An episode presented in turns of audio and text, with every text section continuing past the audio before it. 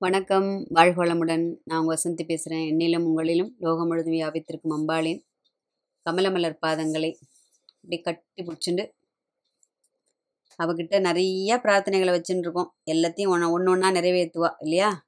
ஐம்பத்தி ஏழில் பார்ப்போம் என்ன சொல்கிறான்னுட்டு பேரருள் புரியும் பெருமாட்டின்டர் அந்தாதி படிச்சிடலாமா? ஐயன் அளந்தபடி இருநாழி கொண்டு அண்டமெல்லாம் உய்ய அறம் செய்யும் உன்னையும் போற்றி ஒருவர் தம்பால் சென்று செந்தமிழ் பாமாலையும் ச- பசுந்தமிழ் பாமாலையும் கொண்டு சென்று பொய்யும் மெய்யும் ஏம்ப வைத்தாய் இதுவோ ஒன்றன் மெய்யருளே. கேள்வி கேட்குறாரு பாருங்க அம்பாள்கிட்ட அவ்வளோ ஒரு உரிமை அவ்வளோ ஒரு அதாவது ரொம்ப அந்த ஒரு உரிமை ஜாஸ்தியாச்சு அப்படின்னு சொன்னால் அந்த அந்யோன்யம் அப்படிம்போம் இல்லையா ஜாஸ்தியாச்சுனாக்க அவகிட்ட தான் நம்மளால் கோச்சிக்க முடியும் இல்லையா? இப்போ அம்பாள்கிட்ட போய் இப்போ சண்டை போடுறாரு பாருங்க அவர். எப்படின்னா ஐயன் திரும்பவும் அதே தான் சொல்லுவாங்க ஐயனேன்னு முடிச்சார் இல்லையா? என் தந்தையேங்கிறார். இந்த இடத்துலையும் அதே மாதிரி எங்கள் அப்பா அதாவது சிவபெருமான் எம்பெருமாட்டி அன்னையாக நினைப்பதால் சிவபெருமானை தன் தந்தையாக நினைத்து வழிபடுகிறார்னு பார்த்துருக்கோம். அப்போ இதில் என்ன சொல்றாரு? எங்கள் அப்பா என்ன பண்ணுறாருன்னா அது இன்னொன்று கூட பார்க்கலாம். வாழ்வியல் முறை பற்றி ரொம்ப அழகாக சொல்கிறதுக்காகவும் அதாவது என் அப்பா என் அம்மா அப்படின்னு அந்த ஒரு உரிமை அம்மாங்கிறதுனால தானே எல்லாத்தையும் அவகிட்ட போய் நம்ம வந்து கோச்சிக்கலாம் சண்டை போடலாம் பாசம் காமிக்கலாம் அன்புக்கு பொழியலாம் அப்போது இந்த இடத்துல என்ன சொல்கிறாருன்னா அதாவது என் தந்தை இந்த குடும்பத்தை வழி நடத்துபவன். அவன் என்ன பண்ணுறான்னா அந்த குடும்பத்தை நிர்வாகம் பண்ணுறதுக்காக அவன் இந்த பிரபஞ்சத்தை நடத்திட்டு அப்படியே அந்த அந்த பொருள் ஈட்டுகிறானாம் அவன் மனைவி யாரு? சங்கரனார் மனை மங்களமம் அப்படின்ட்டார். இதுக்கு மு- முன்னாடி வர்ற அந்த அதில் அப்போ அந்த அந்த மனையை மனையை மனைவின்னு அதனால தான் அவளுக்கு பேர். மனையை மனையாள் அப்படின்னு சொல்கிறோம் இல்லையா? அதாவது அந்த மனையை மங்களமாக்குபவள். சங்கரனார் மனை மங்களமாம் அப்படிங்கிறதுனால இந்த இடத்துல அந்த மனையை சிறப்புற நடத்தி செல்வதால் அவள் மனையாள் மனைவி. இல்லத்தை சிறப்புற நடத்துவதால் இல்லாள் அப்படின்னு பார்க்குறோம் இல்லையா? இந்த இடத்துல ஐயன் அளந்தபடி இருநாழி கொண்டு. அவர் வந்து ரெண்டு நாழி அவளுக்கு படி அளக்கிறாராம். அதாவது அன்னம். அது அரிசின்னு வச்சுக்கலாம் நெல்லுன்னு வச்சுக்கலாம். அதாவது இதில் ஒரு சின்ன ஒரு வரலாறு என்ன சொல்கிறான்னா காஞ்சிபுரத்தில் இந்த கம்பையாற்று வள்ளத்தில் வந்து அம்பிகை வந்து சிவபெருமான மனம் புரியறதுக்காக தவம் பண்ணி ஒரு மணலிங்கத்தை பூஜை பண்ணிட்டு இருக்கா அப்போ வந்து கம்பையாற்றில் வெள்ளம் வருது.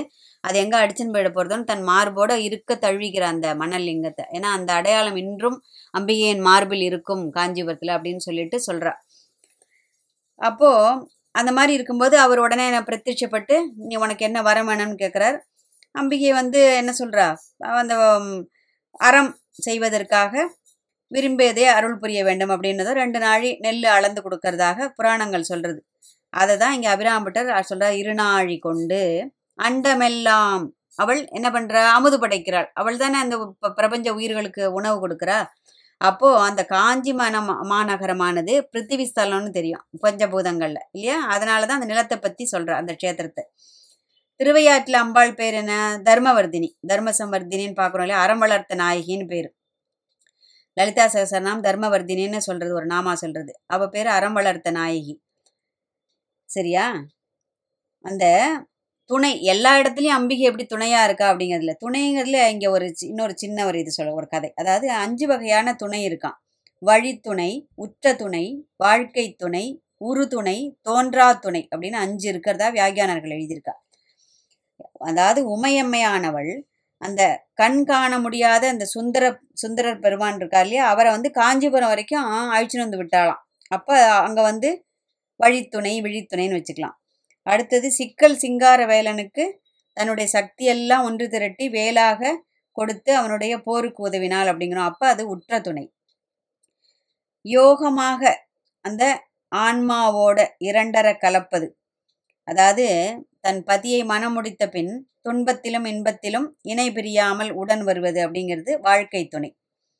நாலாவது அந்த சில சமயம் நமக்கு ஏதாவது ஒரு ஒரு ஏதாவது ஒரு செயல் செய்யும்போது அந்த உள் மனசு ஒரு அறிவுறுத்துதல் ஒன்று கொடுக்கும் நமக்கு. இதை செய்யாத இதை செய். போகாத போ. அப்படின்னு சொல்லிட்டு அந்த உள்ளுணர்வுன்னு சொல்லுவோம் இல்லையா? அந்த அனுபவ அறிவு அதுதான் நமக்கு உறுதுணை.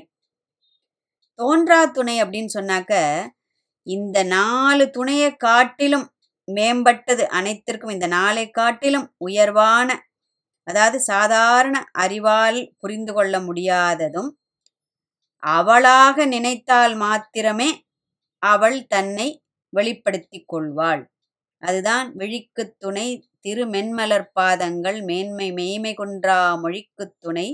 முருகா எனும் நாமங்கள்னு கந்தர் அலங்காரத்தில் அருணகிரிநாதர் அருணகிரிநாதர் பாடியிருப்பார். அந்த மாதிரி அதுதான் ஐந்தாவது துணையான தோன்றா துணை. அப்போ இந்த ஒருவர் தம்பால் சென்று பசுந்தமிழ் பாமாலையும் கொண்டு சென்று பொய்யும் மெய்யும் இயம்ப வைத்தாய்.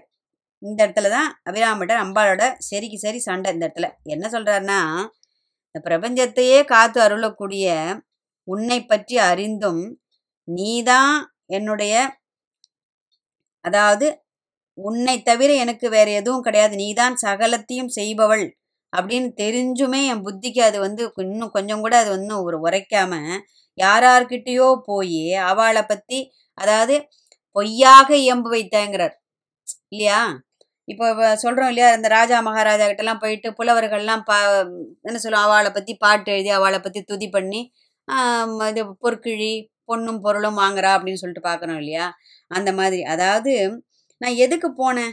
உன் புகழ தானே நான் பாமாலையா பாடணும். நான் எதுக்கு போயிட்டு அதாவது கடைநிலையில் உள்ள அந்த சாதாரண ஜனங்களுக்கு வேண்டி எதற்காக அந்த பு- பாமாலையை புனைந்தேன்.